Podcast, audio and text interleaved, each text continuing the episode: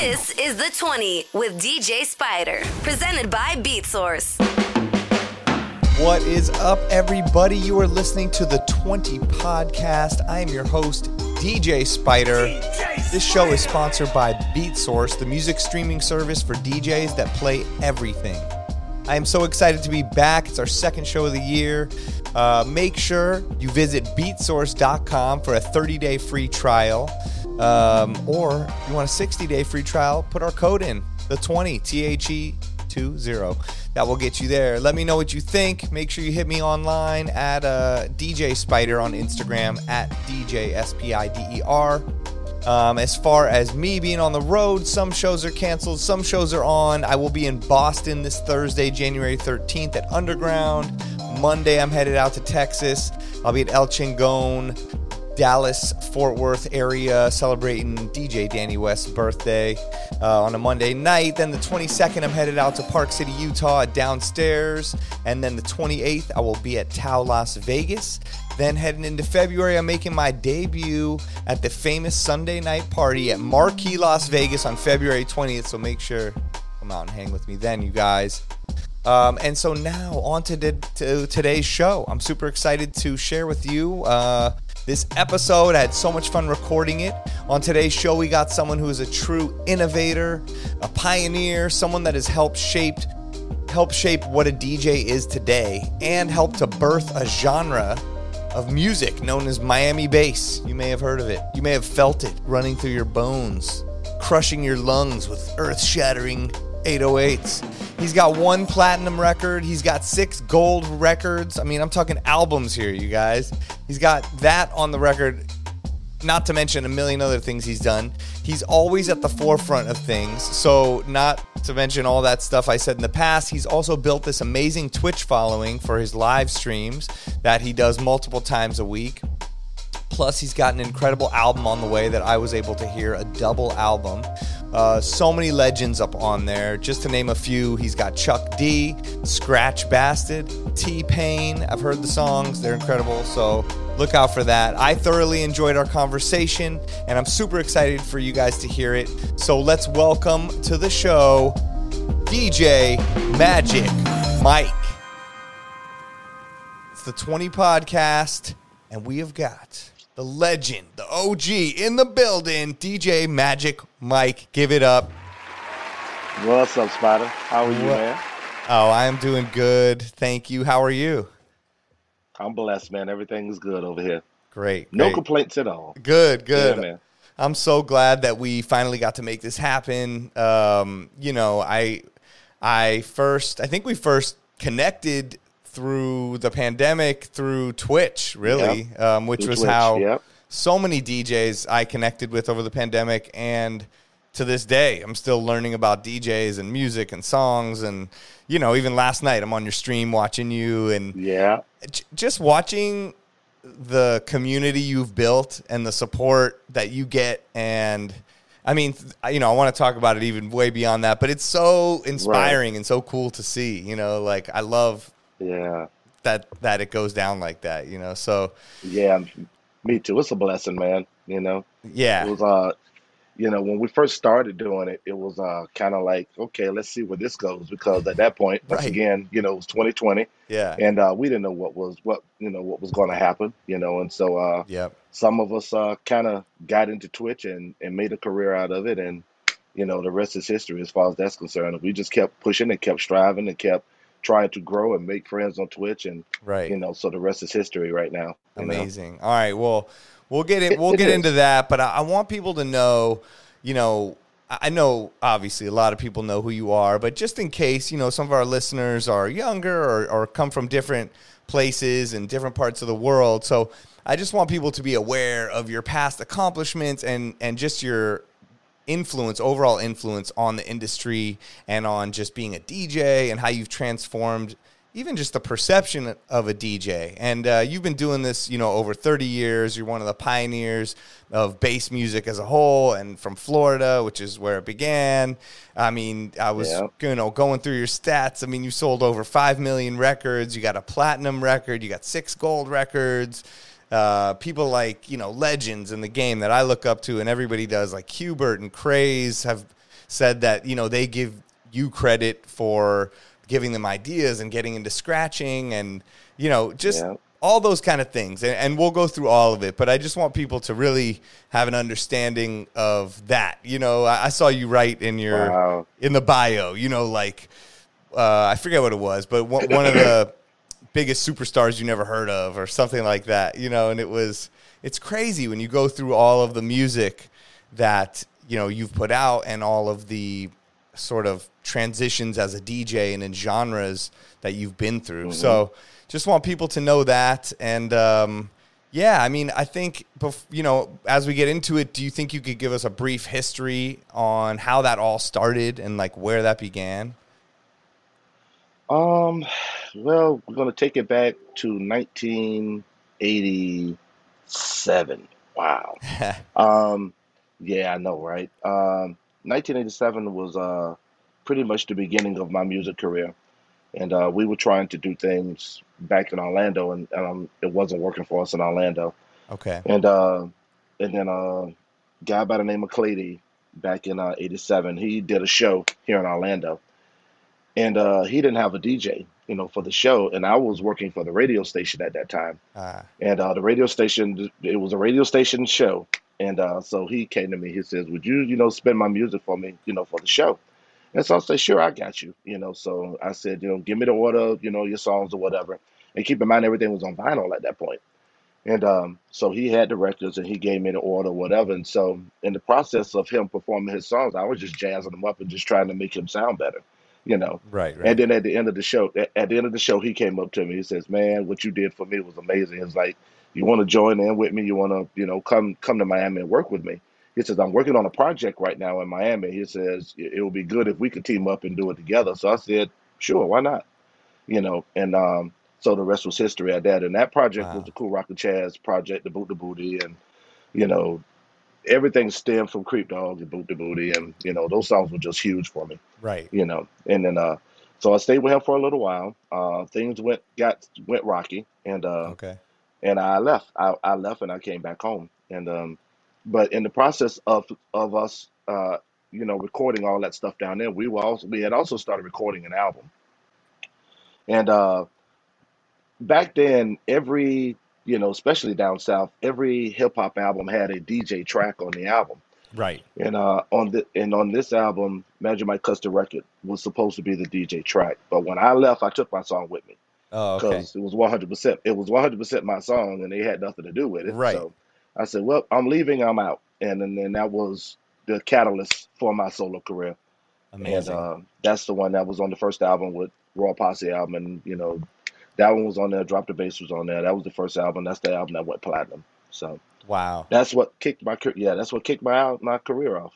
That's crazy. Also, just proves you never, you know, when something starts going bad, you never know it could lead to one of the best things in your life, right? like Exactly. Exactly. that's Yep. like You okay, know, just just like I- I'm breaking up with this don't, you person. know, Yeah, and and then you Yeah. go and and take the song, and then it becomes this.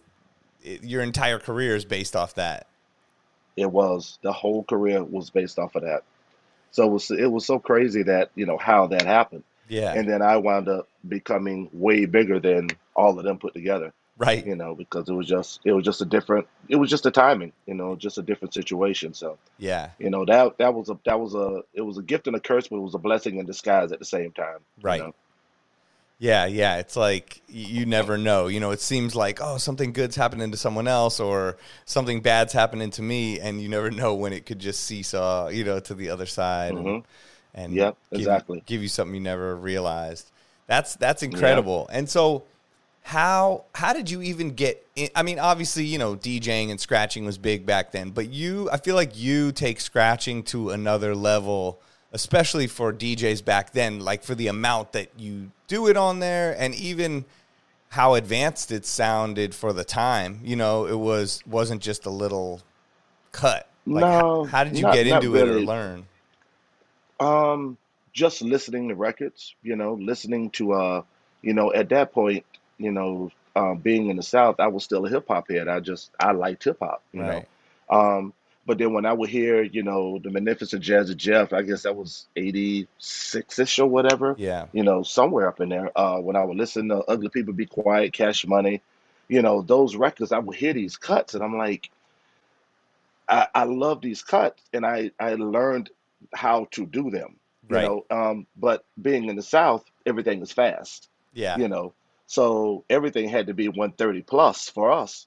So I learned the cuts on the slower tempos, but then I just sat there and I kept messing with it until I learned it at my speed. Right. And that was how I that was how I always incorporated and learned how, you know, all the scratches. But then I started doing my own things back then you know, just kind of, you know, like, and it was funny because I was having a, a conversation with Qbert about this was probably he he hopped on on a Twitch stream uh, about a few months ago, and it tripped him out because he says that him and the Skratch Piklz back then, they were listening to my cuts and they couldn't figure out what I was doing, Wow. and so he said all of a sudden they realized that all my cuts were backwards. And they they Oh. didn't and it took them a minute to figure that out. And people still to this day they ask me it's like i can do this cut but it doesn't sound like what you do. And i'm like because nine times out of ten if i'm doing a cut it's always backwards. And that was an accident back then but now it has came it's it's, it's how it's my style That's you know, crazy. so it's like I'm what do you mean I know, backwards? Like not like the wires are Um, crossed like hamster style. You no, mean like no, no, no, you're no. doing the pattern the back opposite way? It go it, the opposite way. It just so if I'm doing like a regular little roll, Yeah. you know, if I'm doing chirps, everything is backwards. And so that's what made it so hard for me when I started trying to learn flares right. and crabs because fader has to stay open, you know, when you start. But then because I'm backwards and the fader is open, it would sound like a normal cut when I would come in. right. You Right. know, so I was like, okay, that's wrong. That's wrong. And so then I had, and then Shortkut, he came here when it was, God, this had to be 98, I want to say. We've way went past another 10, 12 years up now. But uh, Shortkut Right. came in and he came to the house with me. He, we sat here for about a week, dude, and he kind of took me under his wing and he says, okay, this is how this is going to work. But see, the, he cuts hamster style. right. I can't cut hamster. Same. I So him trying to teach him trying to teach me was just like, okay, this is not working, you know. And so then I kept messing and I kept messing with it, and I had to pretty much get it on my own. But he showed me the the basis and the concept of how to get into the new style scratches, you know. So then I finally got that, and then my backwardsness came back into play, and so hence where I'm at today. Wow. Weird, right? That is weird. that is weird. But that's it. That's I mean, that's your own style. Like it really is. So It kind of it, it kind of is. Yeah. You know? And then you can take the sounds you hear. I mean, that's the thing. Coming from back in the day, like even when I was learning, I was listening to people like you, people like the Skratch Piklz, Craze, like you're saying, Rob Swift, X-Ecutioners, all Yeah. of them. And like you said, they a lot of them would do hamster style or backwards or but I didn't have it, even any friends to practice with barely, you know. So I'm just alone, like, okay, I'm trying to make. I don't know how's he going, "Dup, dup, dup, dup, dup, dup," you know, or whatever the sound is Right. and I'm trying to figure Yeah. it out. And same kind of thing, you just have to sort of develop your own style. And then when you try to learn the Mhm. technical, uh, you know, this is how you're supposed to do it. I can't even get my brain to then do it now because I'm so used to my own. You're so used to, yeah, you because you don't even think about it anymore. Yeah, It's like if people ask me now, like, "How you doing?" I'm like, "I can't." One day, uh, well, back to Twitch again. We did. Uh, I was doing. Somebody asked me how to do a cut, and so I went to my overhead cam and I was trying to show them yeah, in slow motion, you know, how I do a cut, and I was like, "Wow, this is too slow for me," you know. So I'm like trying to do it, and I had to go to my normal speed, but then it was like, "Wow, that's too fast," and I'm like, "I'm a horrible teacher." I said, "I'm, I'm a horrible teacher. I can't." it's hard, you know. but it's that muscle memory. Same with me. Like it took me months, years of doing certain movements with my hand until I was like, I got it. But like I couldn't explain to someone how I did it, and I couldn't do it at all Nope. the tempos. Um, and Now, teaching yeah, and is thing is- hard. yeah. Right. And the thing is with Qbert, when Qbert was because I went to Qbert's house. Okay. Um, uh, this was same same time frame, 98, 99 ish. right. Qbert said three words to three words to me, and it stuck with me, and it still sticks with me to this day. Qbert said repetition is key, Yeah. and it stuck with me, and I'm like, wow. Now when you think about that, it's like the more you keep doing it, you know, you start off slow, and you just keep doing the same pattern over and over. Yeah. the more you don't think about it anymore. You Yeah. know, it's like it's nothing for us to go up and do a chirp. I mean, just But then the average person trying to learn, they can't figure out that we got to bring it in and cut it off, you know. Right. And so to try to to try to teach that is is hard, but I could show you all day, you know. Right. So it's just it's just weird. So when when Qbert said that repetition is key, I'm like, I got it. I understand. You know. That's true. Yeah, you just have to get it to the point where you're not thinking about it anymore. Um, Yeah. and I think even teaching is a skill that that seems easier from the outside because, like, I had DJ Revolution on, who is an you know incredible at scratching. Rev. Yeah, Rev's the best. I mean, Yep. from his attitude, from everything, everything Yep. about him, I love him. Yep. But Yep. to listen to him explain to me because he has his own DJ school now, and I'm like, how do you do? You have you know booklets? How do you know how to teach? Like, because sometimes I try to teach and I have the same feeling as you. I, oh, I'm not a good I- I teacher. I, don't can't know how to do it. And it he, it took him. teach. He was saying, I forget what he said, but something like 10 years to know how to do it. It was almost like DJing. He had to go through so many ups and downs to learn how to teach properly. So I think it's its own skill, you know, and people like Mm-hmm. DJ Hoppa, who ran Scratch Academy, and the Beat Junkies, even, like, I'm sure they Yeah. have had to create this curriculum and learn how to teach people and learn how to scratch different ways. Mm-hmm. Because, yeah, I, I try to teach people, and I'm like, no, you just do that thing that's in my brain that I can't explain to you. it's like, don't you know what. I'm saying? Um, oh, that's No, that's I, crazy. I can't teach. I, even Yeah. back in the, you know, when we had the Royal Posse back in the day, you know, and I had DJs in the, you know, in the crew, Right. we would practice together, hmm but I could not teach them. You know, I, Yeah. I just I could not teach them. It was, it, I, I was like pulling teeth. I I just could not, and they were trying to look at me and learn things. I'm like, I'm just a horrible teacher, and I still tell people that to this day. I'm I'm a horrible teacher. I, It's I don't hard. know how to teach that. Yeah, it's hard. I hard. don't know how to teach that. Yeah. Um, well, well, going back to how you said how everything started and and your career started, that first I read a story about that first gold album you had was that you didn't even know you had sold 500,000 copies. Your goal was just to kind of do something for funds, maybe sell 10, 20, 30,000, get on the charts. 500 wasn't even a thought and then you didn't even know No. that had happened that milestone, right? You were at a show No, and they no. came and presented you with the Yeah. plaque. That- yeah, that was actually my second album. Okay. And uh, we didn't go back. Yeah, that was Base's name of the game, which was my that was my mark. That that album was my mark. yeah. Um, but we just uh, the first album was the one that we just kind of wanted to get it out. You know, that was the one with Magic Mike cuts the record on it and uh, Yeah. and dropped the bass, and we just wanted to get that album out. You know, it's like if we could sell twenty, you know, twenty thousand copies, you know, we're we're good. Right. And um, but in the process of all of that going on, I uh, started having problems with the with the you know with the uh, the crew, and I I went to the studio by myself and just decided to record the second album, and which was Base's name of the game, and it was um supposed to be an instrumental album. That's that's all it was supposed to be, and it was just something to do, something for fun Right. to put it out. And when we put Base's name in the game out, it just took off like a bat out of hell, man. And uh, we just, and then we uh, redid Drop the Bass, put it on there. That was the remix, uh, Drop the Bass 2. Um, and we just, we just put it out and it kind of took over the Southeast. And then the distributor started picking it up and it started just moving further and further and further west. Wow. And then before you knew it, we were on we were on Billboard, and we're like, "Oh my God, what is going on with this?" You know. Keep in mind, we still not not thinking where we were with sales, yeah. and then finally, um, and then we still just they kept saying, "Man, we're getting close, you know, to goal," and I'm like, "Really?" And I'm still not even you know thinking about it. And then we had a show in Orlando, and uh, it was a huge show.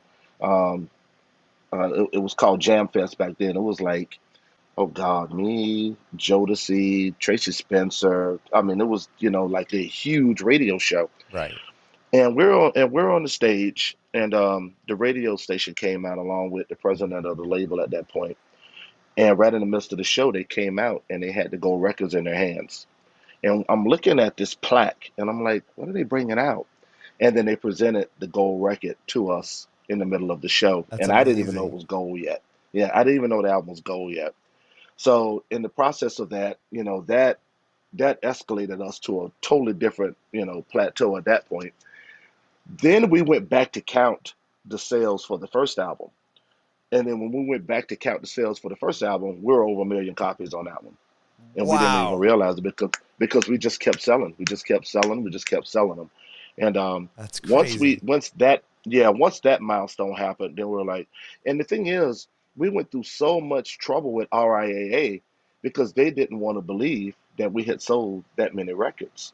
And so I mean, this was they came uh, uh, they sent accountants from RIAA to the office to sit and count sales Oh my and god. and called yeah and and called distributors to find out how many you know this one sold and that one sold and they and then once they realized this is this is true you know and then they were like wow and then they finally you know but this was stuff that that was happening that they didn't tell me because they were trying to keep it a, a secret from me because they didn't want me to know yet until they wanted to present that plaque to me you know. So that's Oh, the stuff that's that was going on incredible. behind the scenes yeah Wow. I mean, it's it's almost like Mhm. bass bass Miami bass music has been hated on by the RIAA. And, You know, the the industry Yeah. is from the beginning like trying to hold it down any way possible and not believe that that Yeah. many people would like it.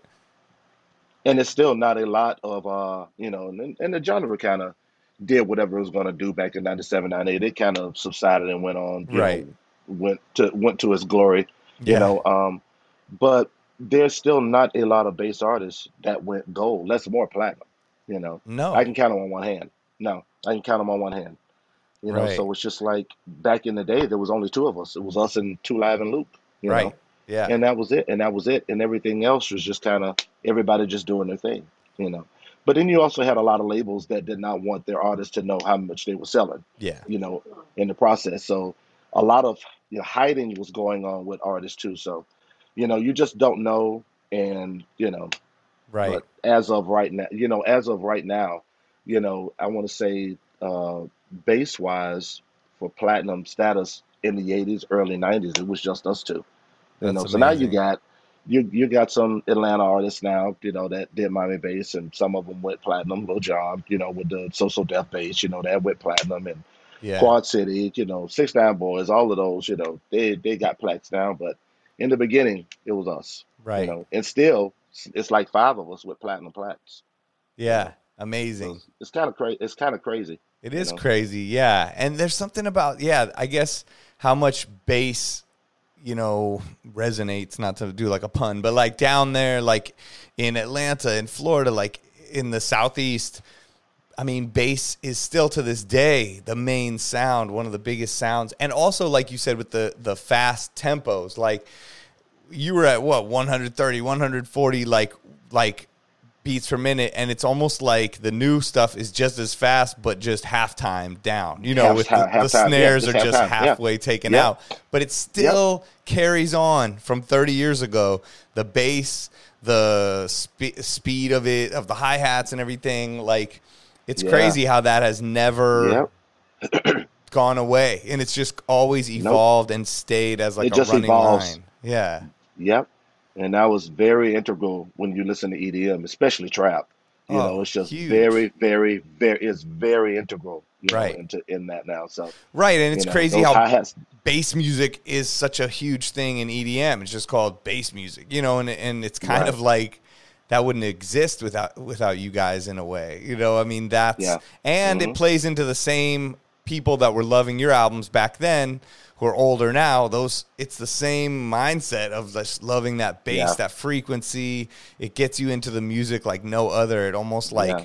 merges your brain and body like within the music. You know, I remember going to raves and just being like drum and bass and anything with that crazy the 808s and the sub bass would just kind love of our go through 808s, you. man. Love, love yeah, we love our subs, man. yeah. How did I mean Lo- what was the first what was the first drum machine you were using? Was it the 808 to, to make those or 808, 808, Crazy. 808, and I still have my 808 to this day. I will never let that drum machine go. That's incredible. You still have the same Yeah. 808 that you Yeah. made all that stuff with? Same one. Yep. I love that. Yep. and uh, we went from an 808 to a SP 1200, and then SP 1200 is when I learned how to fine tune the the uh, the 808 kick, Okay. and then turn the kick off, and then leave the sustain up, and you sample it. And Oh. then that was how we, and then we got into the middle, and then we found a nice loop spot where if you hit it, it'll just sit there and you won't hear the reverberation of the 808. So when you Oh. hit it, it would just be boom, and you won't it. You never heard it looping back. Oh, You know, so we kind so I kind of mastered that, and uh, no one had done that before me. You know, so it was like, but that was my thing. it was you like know, a it's way like- that to extend the sub bass rather than using a, a Yes. analog keyboard to like create Yes. the frequency. You sampled it, Right. put it in the SP, found that perfect part in the waveform where it could loop and just be like Loop back, yeah. Yeah, Right. just loop back. Oh Right. my god, Right. And then I would take the 808 kick and sample that, but I would turn the sustain off. So then the kick would hit and it would be boom. And so every time, you know, you hitting the kick, at least you have an attack on it because if you don't put the kick on it, then there's no attack. right? And that's just it's just a rumble under the you know under the bottom end. yeah, So that was uh that was that was our thing back then, you know. That's so dope. Oh my god. And and to this day, I mean, you any people use 808s. I mean, just one, you know, it just it's just crazy the connection of 808s and bass, you know, through through all the Yeah. all the years. Um Yeah. so I mean, so you've been doing this a really long time. Obviously, we we w- Yeah, went man. through probably just little bits and pieces of it. What do you think gives you the ability to continue adapting? You know, I noticed that you're always at the forefront of technology, even with with Twitch and with the DJ equipment you're using and the mixers and you know, you definitely don't seem like someone that gets stuck on like, oh well, I use the 808, I got to use it forever. You're like, I'm this is a part of me, but you keep adding on. So, what do you think are some of the reasons you've been able to keep going and adapt? I just love music, you know. yes, And uh, I just, I wouldn't, I don't want to be that guy that, you know, the get off my lawn guy, you know, get off my lawn. I don't, you know, right. I, I don't, There's a lot of get off my lawn. DJs. Yeah, yes. And uh, I just like to learn and I like to experiment, you know, and I get in and I, I kind of delve in and figure out, you know, it's like I tell people, I don't need to learn everything a machine can do.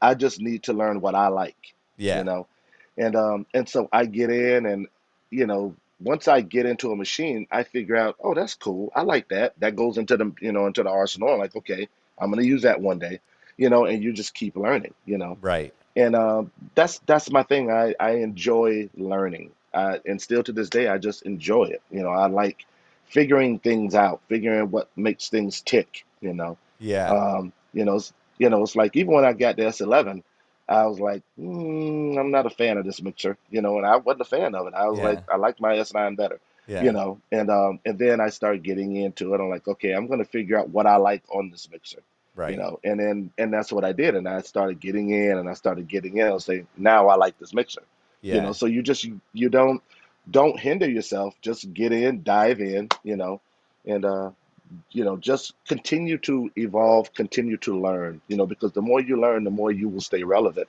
in whatever's going on. Yeah, it's so true. I mean, that's really what it seems like the key to a lot of people that stay young and inspired is curiosity. It is it, it, almost like a mix of, um, like I've had people on that teach, and that sort of keeps them young. Like they're able to connect with the youth and teach. And I know we were saying that's not necessarily our strong suits, but being curious, No, uh, you know, mine. but the curiosity and the wanting to learn is almost the thing that just keeps you young and keeps you hungry and keeps you having fun, which is the whole Yes, exactly. right. You know, you know, and then once you have something new, and then you you push and you keep growing, you grow with that. But in that process, something else might come in your path. You Right. know, and so don't negate don't negate it. You Yeah. know, just say, huh, what's that? You Yeah. know, stay stay on your current path, but bring something else in. You know, because you never know, you know, whatever that is that could be coming in, it could be something that could be another path that you can also bring in, and now you have two different things going on at the same time. Yeah, You know. yeah, that's so true. Um, hmm And what about like when you were going through, you know, the 80s and those albums were blowing up and even in the 90s and doing that? I'm sure you went on some crazy tours and got to perform We- in some we- crazy places. We, yes, we we had a lot of tours back then. Um, we did. Um, Do you I have any much. any special tour stories or anything that stands out in your mind of either places or crazy know- stuff that happened? I don't. Um, Right. because most most of the time on tours, people know how tours go. It's like for us back then, it was like you're never in the city. You know, as soon as the show is over, you're on the bus. Yep. You're on the bus. You're you're riding. If you're at a hotel, you're going to the hotel after the show to check out. True. You know, to get your stuff. yes. You know, you're on a bus. You're going to the next city. You Mhm. know, you get to the next city eight or nine o'clock in the morning. You go to the hotel. You finally get some sleep. You wake up. It's sound check. you know, and it's a never-ending cycle. Yeah. And then so it's like people think that touring was fun. I'm like, no, touring was not fun.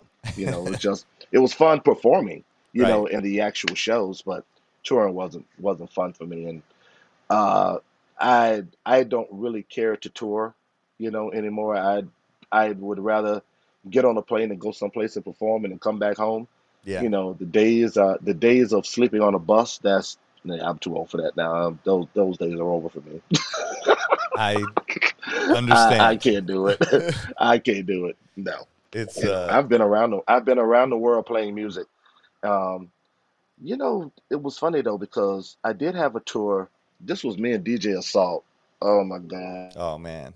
I love DJ Assault. Um, this was oh man, he and I we had a tour together overseas, and we went through. Um, it was London. Hold on, it was the UK. We went to Scotland, France, Germany. We did all of that. Uh, we were there for 30 days, and for 28 days, that's what we did every day. And we were, I it wasn't a bus. It was almost like a kind of like a RV kind of thing or whatever, and right. traveling around on that. And the only time that we really had, uh, you know, to take time off was like when we went to Scotland, and we, they would take us to the train station, and we'd take the train up to Scotland, and then, then the bus would go on, the RV would go on up, you know, and meet us, and then, you know, but um, that was really pretty much one of the last tours that I had. And after that one, I said, I'm done. I can't do this anymore. I said, I, I can't do this. It's You it's know. brutal. Like we, you know, on one hand, we are lucky to do what we do and don't take it for granted. Yep. But we're also human beings, and there comes a point where Yeah. you know what you like and don't like, and what you could put up with, and Yeah. and it, Yeah. it, it's hard. I mean, I learned even on I got that Blink One Eighty Two poster back here. Like Yeah. that was, I think, I don't know, sixty something cities. You know, an entire summer, almost four months. And I remember before I went on it, they were like you know, are you sure you want to do the whole tour? Um, I know you, you know, you have a kid, a young kid. You, you, you, you're going to be away from your family all summer. I said, no, you don't understand. Like, I've been on tour already for ten years straight. I fly in, I fly out. They're like, no, you're not going to be able to do that. I'm like, yes, I am. You don't No. understand my life. Nope. Nope. Oh my god, I did not understand. We were like you said, we are on this bus nonstop. I ended up seeing them for a day and a half, like in Iowa, because I was able to like escape for a second and then get back. But Yeah. I could not get home because you're going city to city to city, which really, city you know, city. yeah, it's crazy. Like, so I, I learned about that and sleeping on buses and uh, being around a lot of other people. It's like uh, summer camp. Not. Yeah.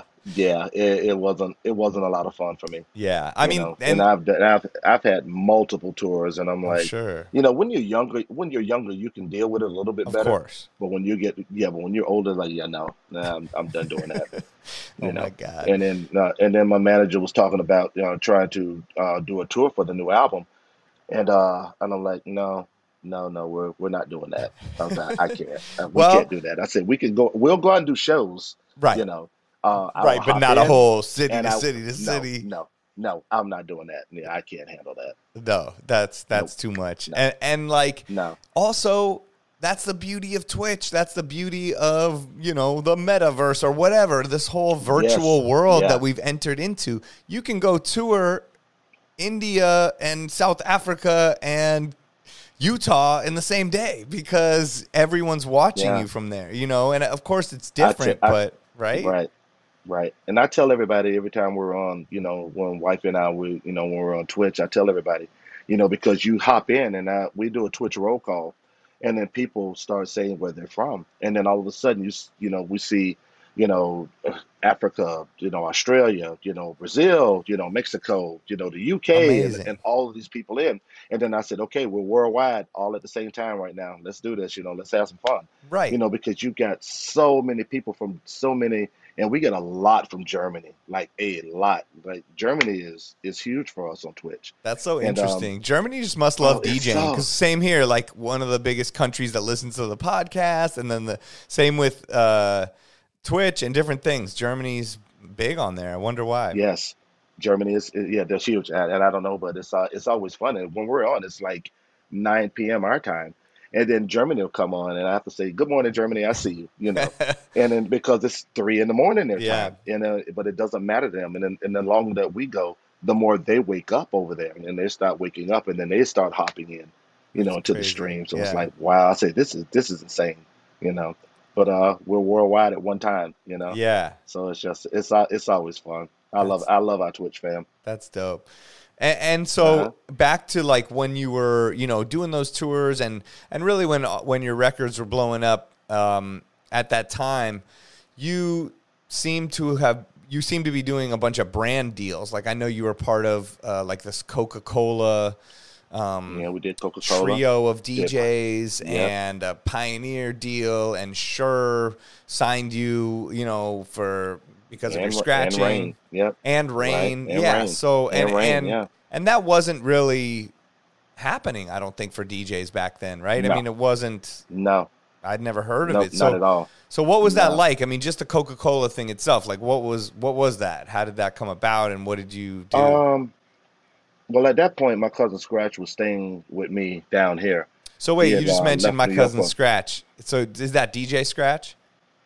Yeah, that's my cousin. Oh, that's crazy. Yeah, Scr- yeah, yeah, yeah. Scratch is my first cousin. Wow. Um, so okay. he yeah, so he he was down here with us. So uh, both you guys, I was- amazing pioneers of DJing and also incredible at scratching. That's mind blowing. Yeah.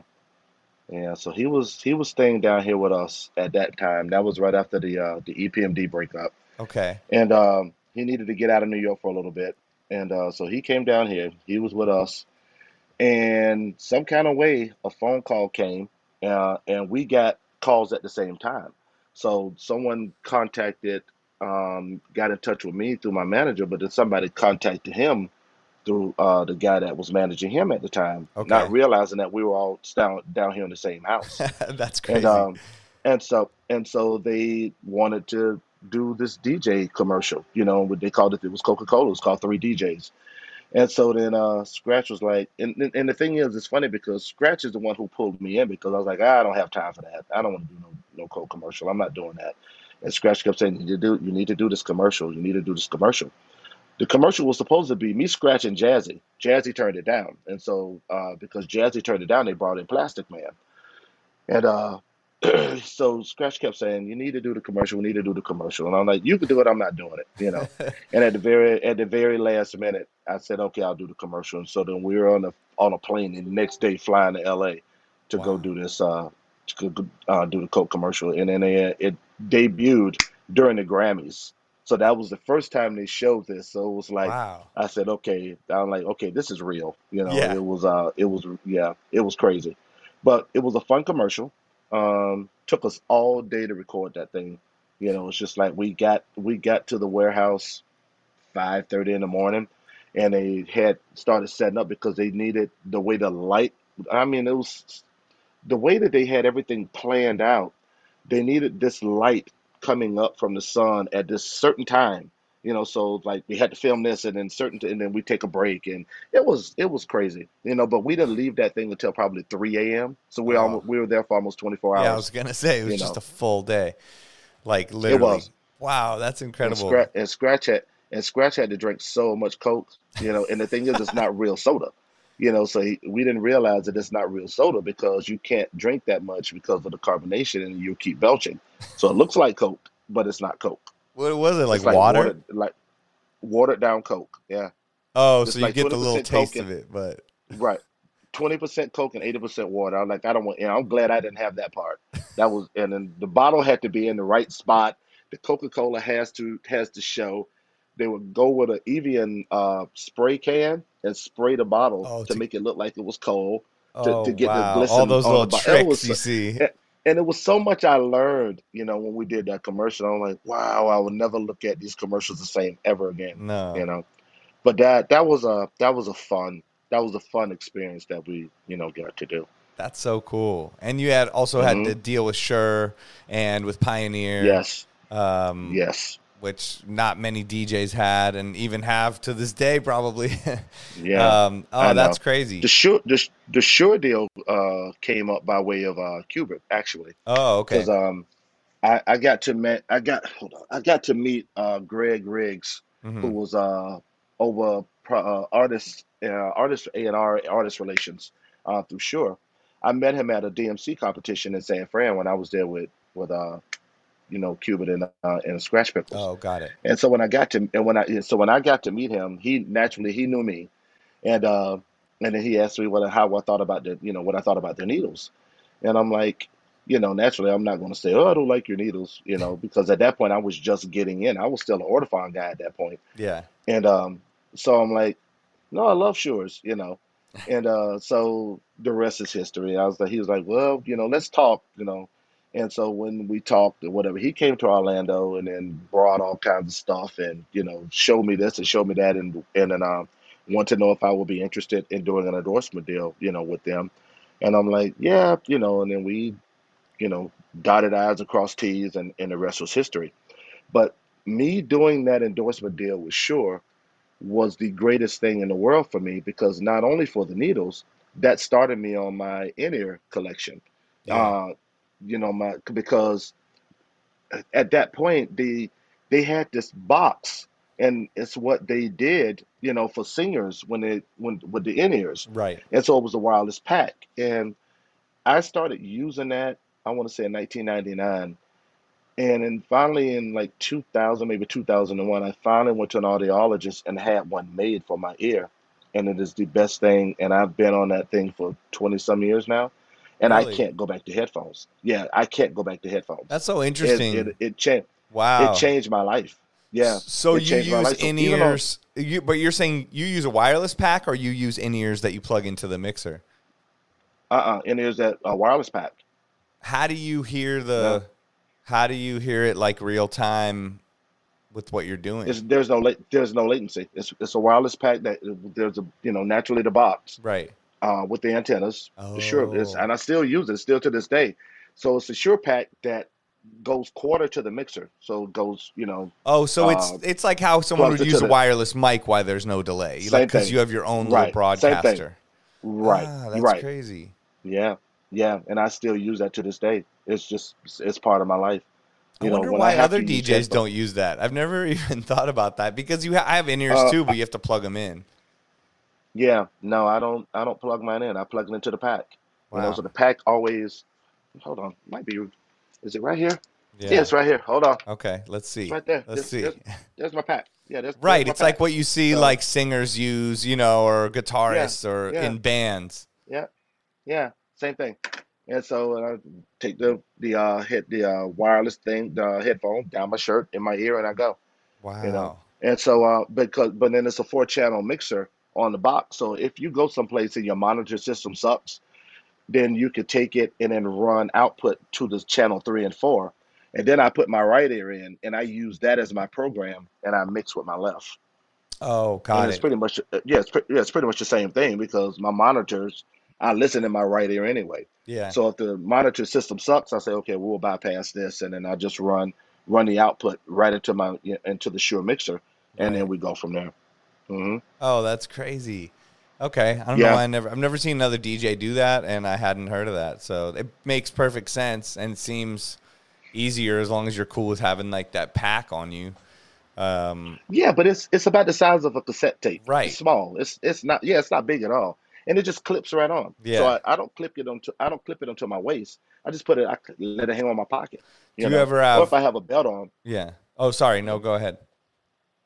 I'll say, but uh if you have a belt on, you just click it onto your belt and, and you go and the volume knob is right on the is right on the Right. pack. So, you know. You And the ever thing have is, Oh, sorry. Do you have problems hearing the crowd ever? Like, is that ever a thing? Like, or talk, you know, that no ever? no, because my right my right ear is always open. Oh, got it. Yeah, my Crazy. right ear is always open. Yeah. But when that's in my ear, the left ear, because that that is my you know my main that's what what I'm listening to. Right. Um, when I'm when I'm going through that ear, all sound is blocked. I hear nothing in that ear at all. Okay. But then I use my right ear. I use my right ear to listen to the monitors, listen to everything else that's going on. Crazy. And one It was weird at first. Yeah, I'm sure. Well, it takes getting used to, but uh, Mm-hmm. it sounds sounds pretty beneficial. Um, and I Mm-hmm. think another thing was Sure at the time, right, was that you were, you know, what would go forward to be called an open format DJ, right? But that wasn't really. Yeah. I mean, obviously, all DJs in the beginning of DJing just started as open format DJs. We were just DJs. Yep. But I think you were especially known as someone that played every genre and came from a certain area, but and a certain type of music and genre, but could play everything and would play different tempos. And I think a lot of the times, even like a Qbert was known as the person that would scratch, or it was like house DJs or hip hop DJs, and it was very split Right. split up, right? So Right. you were, right. I think they came to you because I mean you're one of the original open format DJs and people that have the ability to to play all genres but in a high I like quality I like everything. Right. Yeah. I like everything. You know. So Yeah. yeah, exactly. Because whether we're playing old school, if we're playing Miami bass, if we're playing hip hop or, or EDM, whatever, I like it all. You Right. know, it's like, and I tell people, I might not like every song in every genre, but I find what I do like in that genre, and I that is what I play. Right. You know. Yeah, that's the truth. That's what I tell people all the time because they're like, I don't want to play in clubs. I hate clubs. And I'm like, how can you be so general? Like, you know, and they're like, I hate Yeah. club music. Or you really want to play in a club and play all music you hate? I'm like, no. It's like you find what you like within find what you every like. single thing you're going to do. We all love Yeah. music. We all love everything. I guarantee every genre has something you're going to like. And then that's how you combine it with your own self and style and how you create your style. And then you And present you it go. Right. with the skills you've you know honed in on and the scratches and Yeah. your backward scratch you know and whatever is part of your own thing so that's what i try to tell people too don't just cut off something because you think you don't like it or that's not your thing or it's like you, that's not your crowd like really as djs we have the ability to f- find what we like in everything and i think that's important to Yeah. remember And I, I like I like teaching people new music. yeah I me too enjoy teaching people. I enjoy teaching people new music. I enjoy someone saying, "What's that?" You Yeah, know, me I too. like that. I and then love I'm like, "Oh, you don't know this? Okay, this is what this is." You know, right and I like I like teaching people what music is, especially if it's a genre that they're not accustomed to or something that they're not used to hearing.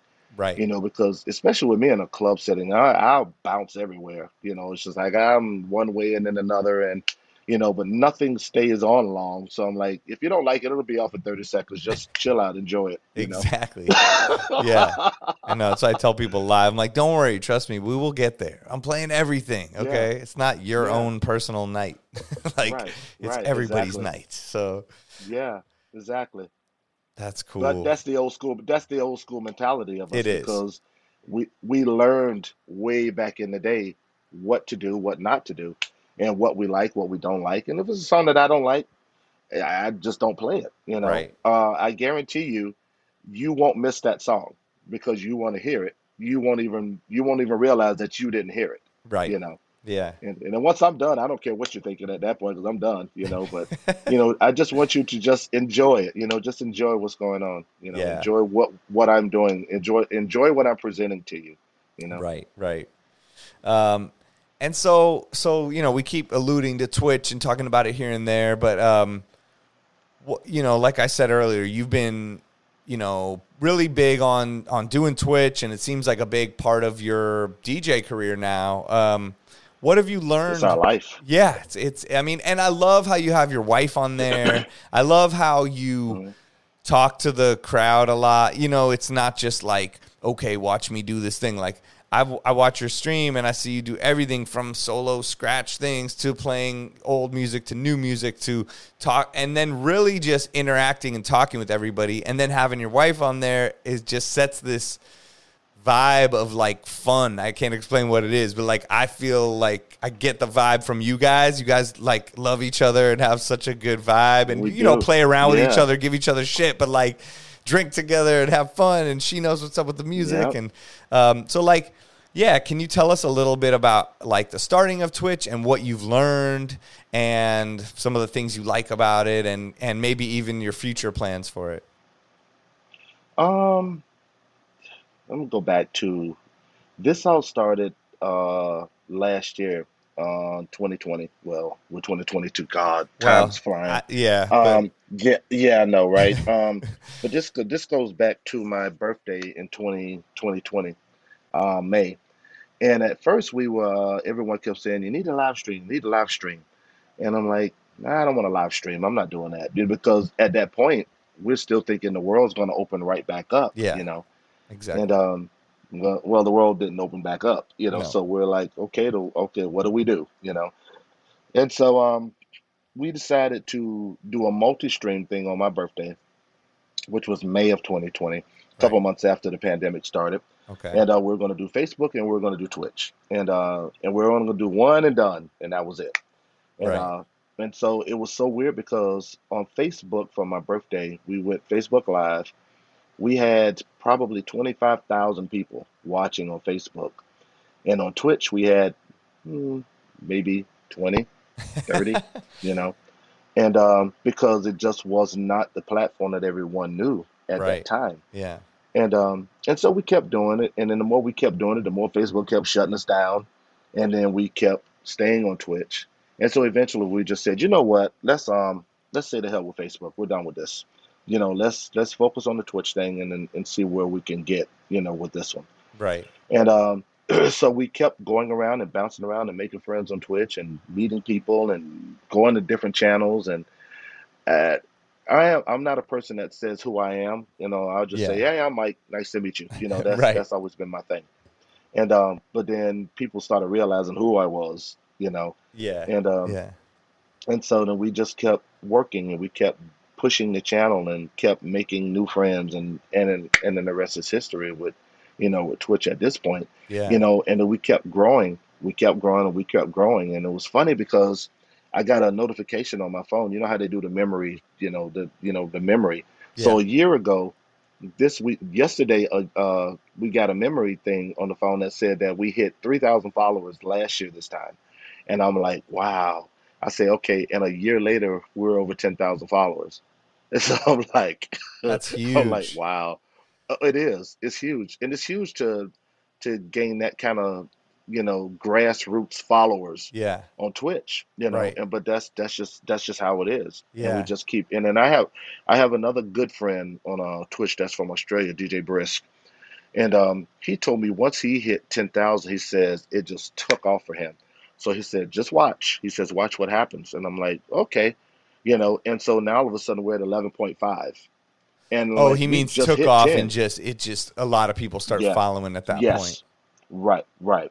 You know, because now you're on a different, you know, you're on a different level. You're on the opening page, you know, you're you go to the top of the list for the recommended because you have more, you know, you know, and all of this and uh Right. It's probably like know, their I- site knows, okay, this person has 10,000 people that have followed them, you know, and this many subscribers. Like, we need to show this to other yes, people. right. You know, and so it just um what we do with it is uh it's it's amazing to us because this once again it's a different life that we didn't have. Yeah. but now it's a life that we do have, you know. And so we we embrace it and we keep growing with it and we keep, you know, we're we're not going to stop, you Yeah. know. We can't stop now, you know, because what's as I said, this is our life. Are know, you so on every week, we're- every night? No, no, uh, four nights a week. Okay. Mondays. Wednesdays, Thursdays, yeah, Mondays, Wednesdays, Thursdays, and Fridays. Okay. And every night is different. You know, we do different different music every night. You know, Monday nights we usually do we call it uh Magic Mondays. Magic Mondays we just kind of go wherever the hell I want to go. You know, Yeah. it's it's centered around you know centered around us musically. You Mhm. know, wherever like last night I got into Magic Mike mode and just started playing all my own stuff. Right. You know, and we did that for probably three hours. And I was like, and I played more of the newer stuff. I really didn't delve into none of the old stuff. You know, and it's like, wow, I didn't realize it was that much. You know. Yeah. And then on Wednesday, Wednesdays we call it 808 Wednesdays because it's all about 808s and remixes, you Oh, know. okay. And we like to call it we call it a left turn. So it's like you'll be listening to something and it's a remix, and all of a sudden it makes a left turn on you. You be like, okay, where'd that come from? You know. Yeah. So that's that's Wednesdays. Thursdays is our hip hop night, and uh, that that's always a fun night uh, because it's straight hip hop. You Right. know, it's just us wherever we want to go hip hop wise. That's where we go. So I always our joke for that night is okay. We're we're good on the plane. We're going to Seattle right now, and we'll stay in Seattle for a little bit. Oh, we forgot somebody. Got to go back to LA and pick somebody up in LA. You know, back on the plane. You know, that we'll bounce back down and Yeah. you know, but we might have been in LA at first, and then when we go back to Cali, then we're in the Bay Area, you know, Yeah. then I'm playing E40 and, you know, it's Souls of Mischief and all of that, you know, and so, oh, we got to go to the East Coast, you know, we- we- let's get on the plane. We're going to, you know, and so that's our joke on, Right. on Thursdays, and it's fun, you know, it, it's just fun. And then on Fridays is old school night, just whatever we want to do old school. And then Saturdays, I'm I'm at a club. I play, uh, you know, either I'm traveling or, you know, um, uh, I play at a, a club in Orlando Oh, called okay. Blue Martini. Blue Martini. I actually I've DJ'd Mm-hmm. Yep. there one one time where I was like Oh, behind the bar. Like, aren't you behind? Like, I was behind the bar, or no? Where was it? Was I on stage. Yeah, I was on I'm on the stage. stage. But like, I was Yeah, on a stage and the the bar. bar was in front of me or something. I remember. Yes, that's it. Yeah. I played there. Yeah, the- one in Tampa. Yeah, the, the one in Tampa closed. It closed a while ago. okay, I'm, in. I'm, the- I'm, I'm- in the one. Yeah, I'm in the one in I'm Orlando. pretty sure it was Orlando, but I could be wrong. But yeah, I remember I was I did it one time. It was I had a really good time. Um, Mm-hmm. Oh, that's cool. So that's your Saturday night residency if you're not traveling somewhere or have some other Right. thing. Right. And has Mm-hmm. the has Twitch led to you doing any other like private um, digital gigs or virtual gigs or or things like that? Has it led to other things you haven't thought of? Not yet, and people have been trying. Um, but I'm really, really careful as to what I tie myself into right Yeah. now. Right. Um, it's just a lot of craziness going on. I'm just kind of like, yeah, let's let's wait this out for a minute. yeah. Um, but we did we did a we did a, a virtual party for 10K. Um, and what we did, like our key people, our key, you know, people supporters for our, you know, for our channel, we did a party Friday night. And uh, but what we did is we filmed it on Twitch. So it was it was in real life, but it was by way of Twitch as oh well wow, you that's know, cool. And so and uh, and so I had a you know a couple of uh, DJs that that we've kind of taken under our wings, and we brought them in. Um, so they played. We had different sets for different setups. So everybody had their own setup. Everybody like I'm still I'm huge with the green screen. That's that's my thing. I look. So we had to set all of that yeah. up. No, I love it. And, Your it green hot. screen is crazy. Like it looks like you're. In, I- I'm like, how does he do that? Like, you'll you'll. I see you push the button, and then you'll be in a thing with like all these screens below you and above you, and then you have the stuff running, and then you go to like a spaceship, and then you're close up and you're far away, and Yeah. I love all the creativity that Yeah. goes into the visuals. Yeah. I, I I know you're very Yeah. visual. I mean, you're just an all around creative person, but I think you seem very visually creative just as much as the audio, from what I could tell. Yeah, I, I am. I, I really am. But keep in mind, like I I've always liked video. Even when you Yeah. know when Rane went and they started doing Serato video, I was one of the first ones that they came to because I was doing pretty much videos. I, I always kept my turntables with me, but then I had the DVJs back then Yes. that Pioneer used to have. So I would have the DVJs, and so if I'm playing music and I wanted to go to a video, then I would automatically have a song already ready to go on the DVJ, and you know, it's just like the CDJ. Have have your cue points, have it ready to go, and then all of a Right. sudden the song will mix in and it'll go right to a video, Right. and it will hit the switcher, and then the videos. So that was that was my thing. So when Serato video came out, it was um, it was a breath of fresh air for me because I have always been a video person. yeah. You know, I I like I love the visual aspect that people, you know, when they watch you, you know Yeah. it's just always fun. And um, like Nick was the person that was doing. Uh, and keep in mind, I, me and Rane, we we we were like this until you know they disbanded and got sold or whatever. Right. But um, Nick did uh started Serato Video for them, and then he and I were like this. But then when he left to go do his own thing with Mix Emergency, right. and then he was like, "I need you," you know. So I'm like, "I'm with you," you know. And so I followed right behind him. Okay. So I was still with Rane at that point, but I was not using Serato Video, and I still don't use Serato Video. It's just I don't like what it does to your computer when you're playing with it. Yeah, I mean, you know. I love Serato. Shout to Serato team, but uh, I just did a video set for this um, specific thing for like a company. Like I put together this crazy video set, and I and Mm-hmm. I used to love Serato video. I would, you know, I did a lot of stuff with Second Nature, which I know that's you had a big connection I with. taught I taught Brett. I taught Brett. So that's what I was gonna say. I know you guys were like Wow, very close with yeah. the in the Yeah. DVJ days and the Serato DJ Yeah. days, and he's you know one of the best and and such a great DJ and video editor and all that stuff. yeah. Um, yep. But He I- taught me video editing. right, that's oh, funny. That's so funny. That's I- crazy. Yeah. How crazy is that? Wow. That's funny. Okay, That's, crazy. Yeah, no, all good. Yeah, Brett's the man, second nature. Um, Yep. And the, um, um, I remember, oh, I lost my train of thought, but it was something with, with oh, the video. So mix, Serato no, mix right. emergency. So then I came back and it was funny because I owned Mixemergency, but then I had to like re-buy it because I don't know, it had been so long, but I just restarted using it like less than a year's Oh, it's less than a year ago. It's- And it's same amazing. thing. I was like, oh, I can't use, you know, I figured out the NDI thing. Uh, shout to Josh Yep. Carl in Boston, Right. another video DJ. He taught me how to do the Mixemergency NDI into OBS so I could basically broadcast through my Ethernet cable and not have the delays and all the different cords and the different things. And that really Mm-hmm. changed the game. And mix emergencies just kind of ahead of the game on that on that tip. Yeah. So shout to Big them. time. Yep. Um, yep. Big time. Do you still do video DJing at all? Oh yeah. Everything I do is video. One hundred percent. Oh, really? So Yeah. everything you're Yeah. playing is controlling a video thing on those screens in your Twitch stuff too? Yes. Yes. So you have a video And output. Thur- yes, and on Thursday Oh. nights, my and on Thursday nights, pretty much I'm showing music videos the whole time. Right. I just I saw, but I just I guess I didn't put it all together that oh, you were doing every single thing. That's crazy. Yeah. Yeah.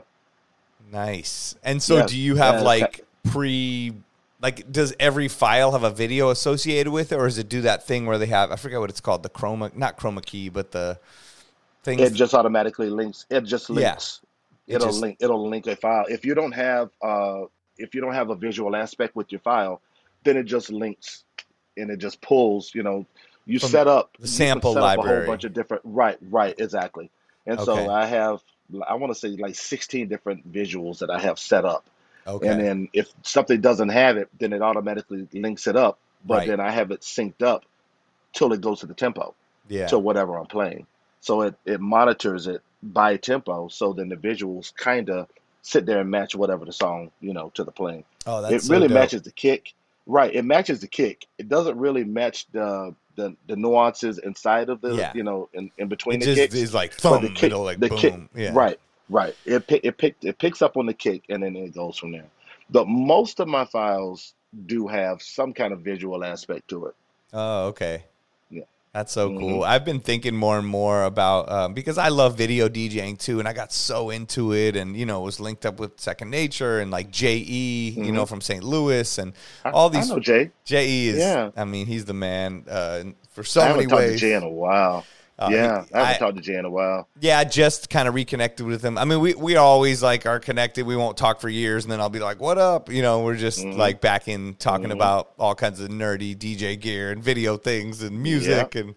Um, Yep. but uh, yeah, I mean, it was um, I, you know, I love I love the video DJing stuff, and I've been thinking like maybe there's some way to chop up. There's so many crazy quotables in these podcast episodes. Like it would be crazy to to make like um, a video DJ remix out of like our episode. You know, take like some clip of you and then scratch it and, and make that the promo for some of them. I've been thinking about like brainstorming how to how to do that because I love that stuff too, and and it's so much fun, just inspirational to mess with it. Hmm That's Um, fun, man. yeah, I think it could be cool. I mean, I, I love I love all Mhm. that. That's cool to know that you're still incorporating it in everything too. Um, yeah, especially when I'm live, especially when I'm Yeah. live uh, in a club, because at Blue Martini, they I'm pretty much the only video DJ that they have there. Right. And uh, so I'm up on the stage and the screens and the big screen comes down behind me so everyone can see. And, you know, wherever they're at in the club, they can see the visual aspect. Now, mo- mostly at Blue, I'm, I play predominantly house music. Um, so the visual aspect is really, really key, Yeah. you know, with that one, you know, when I'm Right. playing house music, because either it's the video or it's their video that they conceived for it, Yeah. you know, so it's it's very visual, you know. Right. Yeah, that's what I noticed about video nights. Like I love doing it, but then sometimes if the crowd wasn't into it, it was weird. Or sometimes it would captivate them to the point where they'd just be staring at the screen, and then I'm like, "Shit, I'm trying to make them dance too." Most, like always that most, yeah, balance. most of the people, most of the people that's sitting at the bar because of where the bar is, they sit there and they just Yeah. stare. They Right. stare at the videos because most of the time they don't get to see videos anymore, Yeah. you know.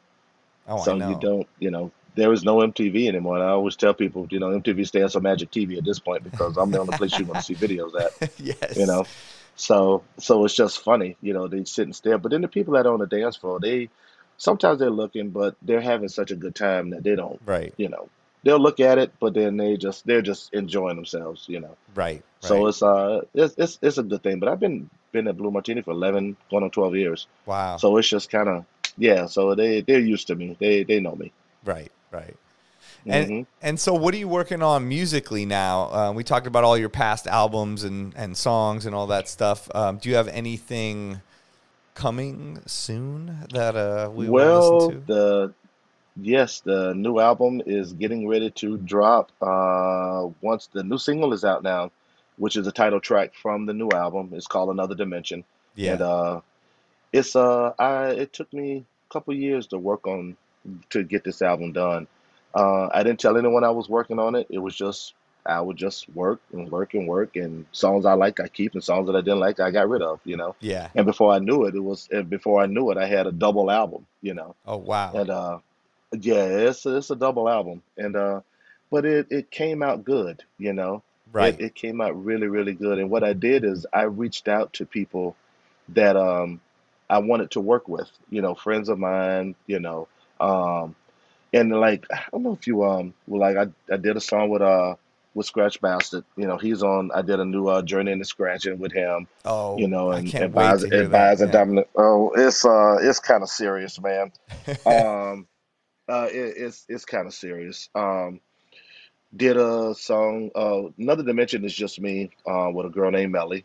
Um, she that came out good. Really, really, really good. That's probably one of everyone's faves on the album. Um, Yeah, I single I heard it. I mean, I've heard. I don't know how much I'm allowed to say, but I've heard uh, right. quite a Say few songs. I've heard quite a few Yeah, songs say on both the you. double Yeah, albums, and I loved how yeah, how different they were and how they were its own world of like just raw dope hip hop and then your old sound coming into the 2021 2020 22 hmm sound you know and where you are hmm today and not forgetting about the bass and the the No, break beats and the scratching and all that Yeah. but then incorporating new and old things you know and i mean um, your manager had sent me a list of some of the people that you collabed with and was, you know, I mean, I- am I allowed to list off some Yeah, of them? yeah, Or that's it. Because he Yeah, also sent me a teaser of that T Pain song um, that you have Ain't with T. nobody. That Yeah. sounds really dope. Like. I was like, "Damn, dude, what this is crazy!" Like when he comes Yeah. in, like it, his, it's all harmonizing. It's like old school T Pain with new, and with that old Yeah. Florida bounce kind of, you know, sound, and um, Yeah. but with the up tempo beat, it super dope, you know. And then I Yeah, saw uh, you're gonna have Chuck D, MC Shy D, Yep. Donald Yeah, Glaude, Shaggy's on there. you know, house Yep. music legend, uh, Bad. Boy Bill, who's someone else Bill, that's you know Blaster. an innovator Yep. in scratching over house music and and you know innovating things from back in the day. Ghetto Blasters Yep. with him, uh, Dirt Monkey, Yep. Dirt uh, Monkey. Yep. Crafty Cuts. Dirt. Oh yeah, Yeah. Craft is my boy. crafty is my boy. Crafty's so Craft I, yeah, we've been, yo, we've been friends for years and years and years. And uh, when I started working on the album, he was one of the people that I wanted to reach out to. Right. And I'm like, you know, because like I said, I wanted to work with people that I know because it would make it easier for us to do a, you know, to do a collab Yeah. together. It's, it's so much easier when you know the person, you know. Yeah. And um, so when I went, I was, I call him Martin, but when I went to Crafty, um, I said, yo, I said, yo, Mart, I said, I'm working on a new album. I said, I want to do a song with you. So he was like, he says, well, we have to do two. And so I was like, okay, even better. And so he was like, you do one, you know, for your project, and then he says that we're going to do another one for my project because he's working on his project at the same time. Nice. So I said, perfect. And so we wound up doing two songs. That's so, dope. and then I, and then and um so that was actually the first single uh, from the album is the one I did with Crafty. That was the first song, Oh wow. and uh, it came out. It came out and it went number one on Beatport like immediately. oh crazy. You know, so we were like, yeah. So we were like, oh, and it went, and we weren't ready for the next single yet because the album wasn't done. Oh okay. And uh, so this was this was last year that that happened. You know, wow. and we're like, oh man, but we did not anticipate how quick that was going to happen. Right. And so then I thought that he was going to follow right back up with his song, but he's still holding on to his. He's waiting. So I play it on the streams. He hadn't released his yet, but I I still play it. Got it. So And um and I didn't mean to cut you off when you were going to say something about Dirt Monkey. I actually don't know much about Dirt Oh. Monkey. Uh Dirt Monkey's huge, man. Uh, he just he's an up and coming, and uh, just his style and just where what he's doing and what he's where he's taking EDM is just.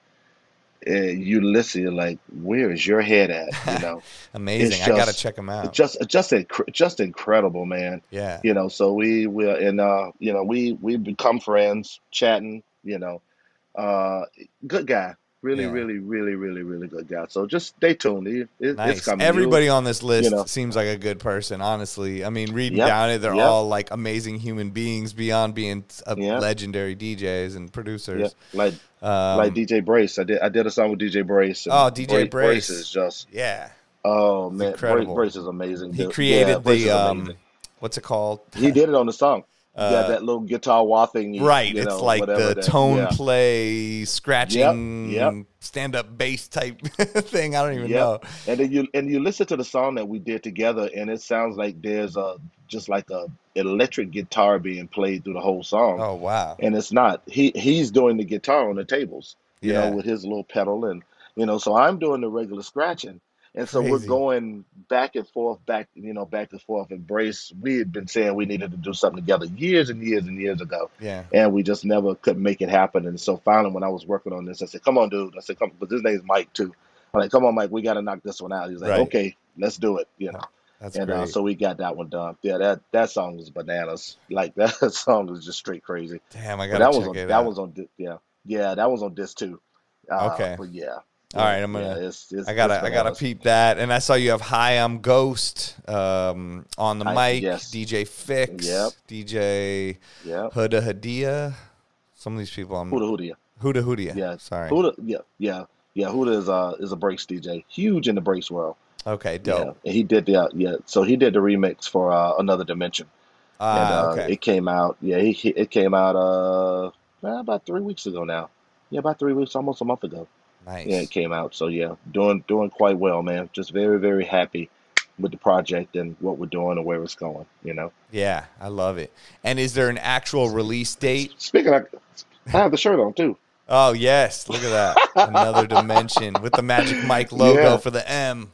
Yeah, yeah, Loving it. man. That's dope. Yeah, Yeah, the man. song is dope. You know, it has that you sampled uh the Beastie Boys uh, Intergalactic, like the the Yep. end of the song, or or just that one part where Yep. it goes. "Another that one part. dimension," Yeah, another dimension. Yeah, And then yeah. it, you just flip it to like your own world, I like flip it. crazy different Yeah. tempo, and then she's singing on it. You're, I mean, it's it's really cool. I love hearing it. it's a different song. It's different, but it's me. You know, Yeah. it's it's my life and my world.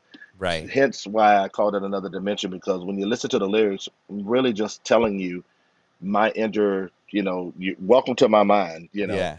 And uh, so that was my thing, you know. So when people listen to it and they listen and they pay attention to the lyrics, then it's it's welcome welcoming them into my inner mind and, Yeah. and to see how I think, you know. I mean, And that's so how I hence why the felt. video- Like when I was listening to the album, um, I really well. First of all, I, yeah, I felt like I was getting welcomed into your mind, and I was like, "This guy's mind is crazy," like in a good way. like, damn, how's he thinking of some of this stuff? Because some of the songs were so nuts, like layered with different things you wouldn't expect, but then they're still funky and dope, and like it was just you know, unexpected in a good way, which was so nice to Yeah. hear. And so much Yeah. music is very Yeah. predictable nowadays, and it's Uh, it was unpredictable, you know, just the fact that the two different discs were different, and then all the songs on uh, just the first disc alone. I'm like, damn, this is crazy. Like, some of it was like hard, you know, and it was just like, wow, I'm really getting a picture into his brain of what is going on. Yeah. And I love scratching and I've always loved it. So just to have that incorporated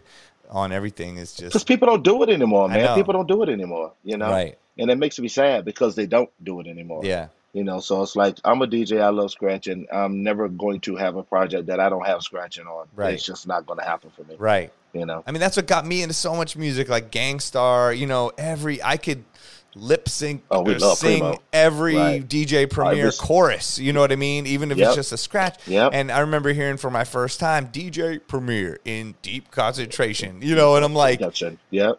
what is this? Like, this is life changing, you know? Because I'm like, I've heard mixtapes, Right. I've Yeah, heard scratch sessions, and I'm like, and I and I had been into Gang Starr for a while, and then had to go back to even hear that. I think because I heard it on something else, and I think it was also like the Buckshot LeFonque era, like when Primo did that Right. album with Yeah, uh, when Primo did that whole Branford. Marsalis, and it was like the jazz Yep. thing, and I'm like, wow, I love jazz, I love scratching, I love hip hop. This is all coming together, and then I heard that deep concentration, so.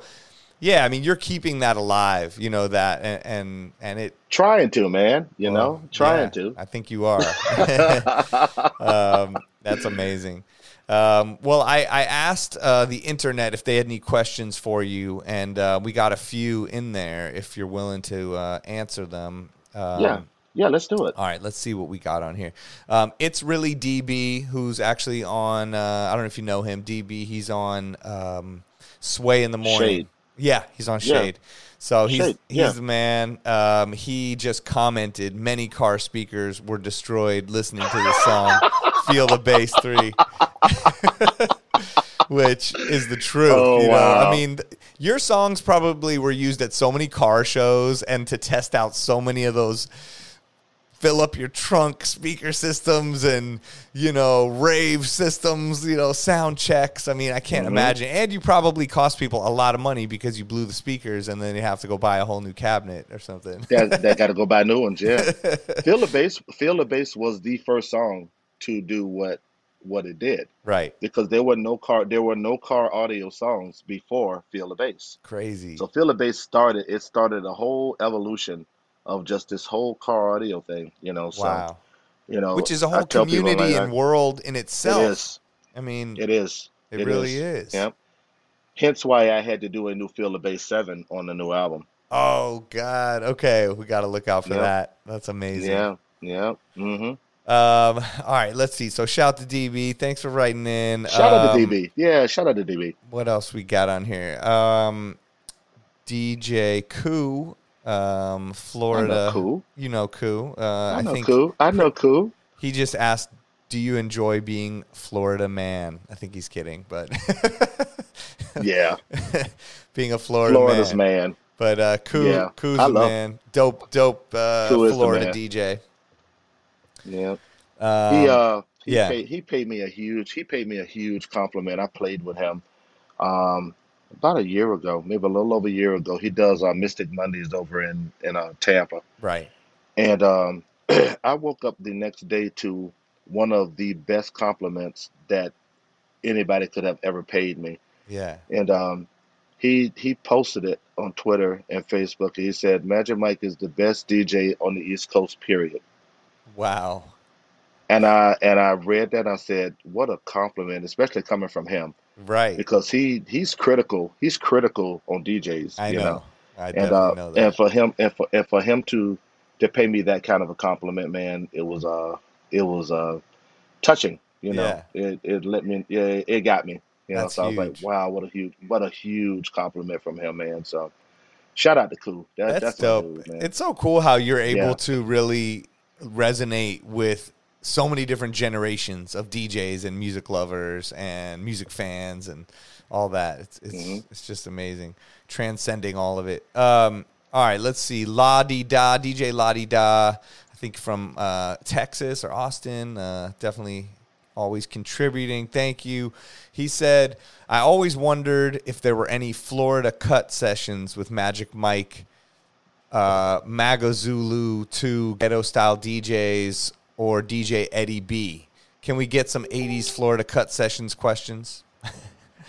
so Um, no, because we were we were pretty much all living parallel lives at that point. Right. Um, Magaz- yeah, Magazulu was way before me, before I got you know into the game uh, heavily. yeah, Um, the only the only thing, and it really wasn't a cut session. Me and Mr. Mix had a battle. Uh, this was, oh God, it had to be 1986, right when Two Live first came out. And uh, Two Live had a show in Orlando, and Okay. um, so and in, in the club that I was at, they were uh, they I it was the biggest club in Orlando at that time. It was called Electric Avenue, and then Luke brought Mr. Mix to the club to battle me, and I didn't know they were coming. oh And wow, uh, and and then the thing is, Crazy. like, yeah, it was it was crazy, and he they didn't realize I started as a battle DJ. That was that was my thing, you know. Yeah. So I'm like, you you're not you're not gonna come in my house and battle me. You know, it's just not gonna happen. And well, he did, and you know, and then at that point, when I and then the thing is, when I went to Miami and I started doing music because Mr. Mix was so big at that Yeah. point, it I was determined to not sound like him at all. Right, I'm like, I cannot sound like him when I go down here. I have to have my own style, my own thing. yeah, Hence why I came out and how I, you know, had my style and, and created my style when I went down there. Mhm. Now he and I, we good friends now. I mean, we're cool now, right, you know. But we went, we went years without, you know, it was just like he, him against me, you know. That's and uh, he he hated me. Yeah, it, it was it wasn't pretty, you know. And back in back Good then, though. Maybe it's like we're cool. Yeah, i- iron sharpening iron. You know, you're like both yeah, yeah. building the each other part, up. yeah, we were fine. that Yeah, no, it competition. was fine though. We're, yeah, we're great now. We we good friends now. I, I I I like Cobbs a lot, man. He's a good dude. Amazing. you know. That's cool to hear. Um, all right, let's see what's next. I think we got one more question. We'll get to DJ Scene, another amazing DJ, and another huge Oh, that's my dude. Twit killing it on Scene, Twitch. sit, Scene is my dude, man. Yeah, Scene's. Wow. Uh, he wrote in and he asked, "What is one sample you always wanted to flip but you haven't used yet?" Ooh, I think I flipped everything I wanted to flip. you know, when you've when you've done, I have 25 albums now. I have. Yep. You know, Wow. I've I've kind of I've kind of flipped pretty much everything that I've wanted to flip. You know, um, and and it's kind of funny because when it's time for me to record, or if I want to dig for samples, I don't go to record stores anymore. I just hit my own collection yeah, because I got so many. I got so many samples and songs that I haven't touched yet. You know, and I just dig and I listen and and then see, oh, haven't done that. You know. Yeah, Yeah, but I've kind of I've kind of flipped everything that I think I wanted to flip. Excuse me. Scene and I was supposed to do a song together, and uh, that would be we crazy. keep saying we're going to do it. Oh, we keep saying we're going to do it. Haven't done it yet, but it's coming. it's coming. But yeah, Scene, Scene, yeah, Brian's my dude, man. yeah, that would be Scene, dope. Scene, yeah, he, he is my dude for real. So He does. Uh, he does his own version of a backward scratch as well. He's so good at scratching, but if you watch him, he yep, pushes the. he's on the opposite record. side of the record. Yeah, like Yeah. instead of like holding it and pulling it back, he'll be pushing it forward. Like I remember the first time I saw oh, it, I was like, side. "What am I looking at? Like, what are you doing?" Crazy. Yep. He yeah. does that on the opposite side. I see him doing the last dude. I can't do that. I I don't even try. My hand doesn't even go to the side or to the, that Same. side of the record. I don't know what he he's. does that. Yeah, it's crazy, but it sounds sounds incredible. He's Yeah, and it sounds beast. great. And it sounds Yeah. great. Yeah. So good. Yeah. Yeah. Seen as a beast. Yep. That is my dude, man. Amazing. Well, um, are there any other um, you know things you want to get into, like for promoting stuff, or anything people should know about that uh that we haven't talked about? You think? No, just the new album. You know what's getting ready to come. Once we uh drop the uh you know the single "Ain't Nobody with T Pain," the album should be following up right afterwards immediately. So we're Okay. we're probably uh shooting for a uh, late February release on the album, probably early March. Um, Okay. So when spring break, so when spring break comes, the album will be out. So, Amazing. All right. You know, we are yeah. So so that is what we're shooting for. The the T Pain song uh, with all the remixes should be out uh, by the end of February, and then Nice. right after that, the album is coming. The album Another Dimension is coming. So Amazing. And uh, Yeah, so, you got any kind of words of advice for people listening out there, or any last minute just kind of statement you want to get out there for you know, people? my my my thing is be yourself and keep practicing, man. You know, Yeah. don't close yourself off. you know, that's that's my thing. Don't don't be afraid to learn. You know, Right. just stay yourself, keep practicing, keep keep striving. You know, that's that's my thing. That's huge. Yeah. And I think that goes back to the Mhm. very beginning of the conversation, you know, just stay curious. I mean, and that's what'll motivate you to do all that stuff. So, Yes, keep learning. Don't don't just don't close yourself off. You know, Right. you know, there's a world out there that you you you want to be a part of. You know, Yeah. you know, so just keep striving, keep striving, keep pushing. But most of all, please keep learning. Yes. You know, keep learning, keep your- keep your mind open. You know, Right, right. That's the truth. And uh, oh man, well, uh, hopefully we'll see you. Uh, I'm sure you're gonna hit 20k on Twitch pretty soon. So uh, I'll be in there for I that hope, man. I hope. I hope. I hope you better. I- Hey, you might have to come in town for that party. okay, I'm down. I'm down. You're in. You're in Orlando still, or you're in it? Yeah, it? still in Orlando, man. Okay. No, Orlando. Yeah, I'm not leaving. All right. I'll make. I'll No, make it out there eventually. My my gigs keep getting you know booked and canceled and up and down. So we'll see where I end up. Yeah. But uh, that would be great. I'd love to. Where So- you? You're in Texas, right? Where are you at? No, I'm in LA. Yeah, I'm I'm LA. Okay, I'm in LA. gotcha. Yeah, out West in Coast, California. Okay. Yep. Okay. And uh, yeah, I'm traveling this month for gigs. Like I'm heading to Boston on Thursday, and um, then going to da- going to Texas, going to Dallas, Fort Worth on Monday. Then I'll be out in I don't know Park City, Utah, and Vegas. So doing some club gigs, but all my corporate gigs have been sort of postponed or canceled at the moment. Yep. They're. Still going through Yep. this COVID. Well, trust trust me, I'm in corporate America here, so Yeah. you know, international drive uh, is huge for us as far as uh, you know conventions and, and all of that, and they're they're null and void right now. Ugh, You know, then crazy. one something will, something will come, and then all of a sudden it gets canceled. Yeah. You know, so That's what happened to me. um, I'm with you. Yeah. Yep. I was yeah. supposed to be in Keystone, Colorado right now, DJing this corporate gig, and it's pushed off. Thank God it's pushed off, but pushed off till April. Hopefully stuff will Mm-hmm. be good by then, and uh, then you know you be able we'll be able to pick and choose if we want to go do things live, do it on Twitch, you know whatever works. Yep. Well, I'm keeping my Twitch. I'm not letting that one go. So No, I'm I'm going to stay there. Yeah, I just refuse. I can't let that go now. I don't think there's a point It's to letting not- it go. You know, it's especially if you have No. such an active community, and like you said, it's grassroots. It's built from the ground up. You can tell that your community Yep.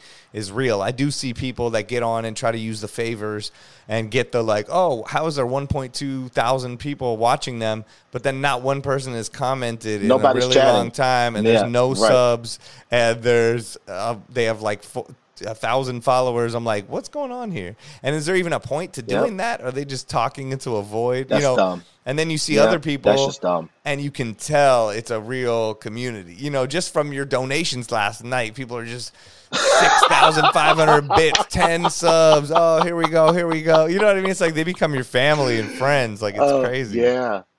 Yeah, they look out for you, man. You know, Yeah. your fam takes care of you. Right. You know, and that's it's so it's so important, man. yeah. You know, build build and grow. You know? Yep. And it's brought DJs together. I feel like in this cool way. Uh, at least time, certain ones, right? time. It's Yeah. Yeah. kind of show the power The- that we have if we The harness the ones right. harness it. The ones that want to be with other DJs, then they're fine. But then there's some that just rather stay to themselves. Yeah. You know. You know, that's that's not fun. yeah. no. There's enough room yeah, for don't like everybody. you know what I mean? It's like I want There is. we need to keep teaching each other about techniques, about each other, about things, and keep inspiring and Yes. motivating and just be together and just show that the power of DJs together will bring so much more to our industry and like you know rising tide lifts all boats or whatever that that saying Yes. is you know like the Right. more that we bring things up we will all go with it you know and then the hater people will end up drowning because they're trying to be all alone but They're it's trying like to be alone. we Yep. have to all be there for each other and, and help out and that's what what twitch has taught us in the pandemic and and just you know got to have that that positive attitude Yeah, man. Stay positive. Keep Yes. growing, keep learning. Amazing It's just important, man. well yo Yeah. thank you so much for coming on the show and blessing us with all the And stories thank you for having me. yes Thank was- you for having me, man. I'm, I'm glad we could get it done. me too me too all right i will see you i'll see you All on right. twitch and i'll see you in person Yeah. uh, when i come to orlando Yep. Yes, we'll we'll talk soon, man. I appreciate you. all right mike thanks so much All right. All right. Peace. All right. Appreciate you, Scott. Peace, man. All right. Thank you to Magic Mike for coming on the show. That was incredible. I learned so much. It was so great to connect with him. And I'm excited to hear what is to come. Check out his Twitch streams, listen to the album, and just connect with him in the future. Thank you guys for listening. The Beat Sorcerers. Make sure you keep in touch with me at DJ Spider on Instagram, DJ S P I D E R. Let me know what you think of the show, who you want on, all that stuff. I appreciate you guys listening week after week. I can't tell you how much uh, it means to me. We're building this show together. The 20 podcast is produced by Beatsource. Join us next week for more interviews as we discuss music that matters to DJs. We're available on all platforms, so tune in, watch, listen, do what you got to do. I'm DJ Spider signing off. Peace. And that was the 20 with DJ Spider.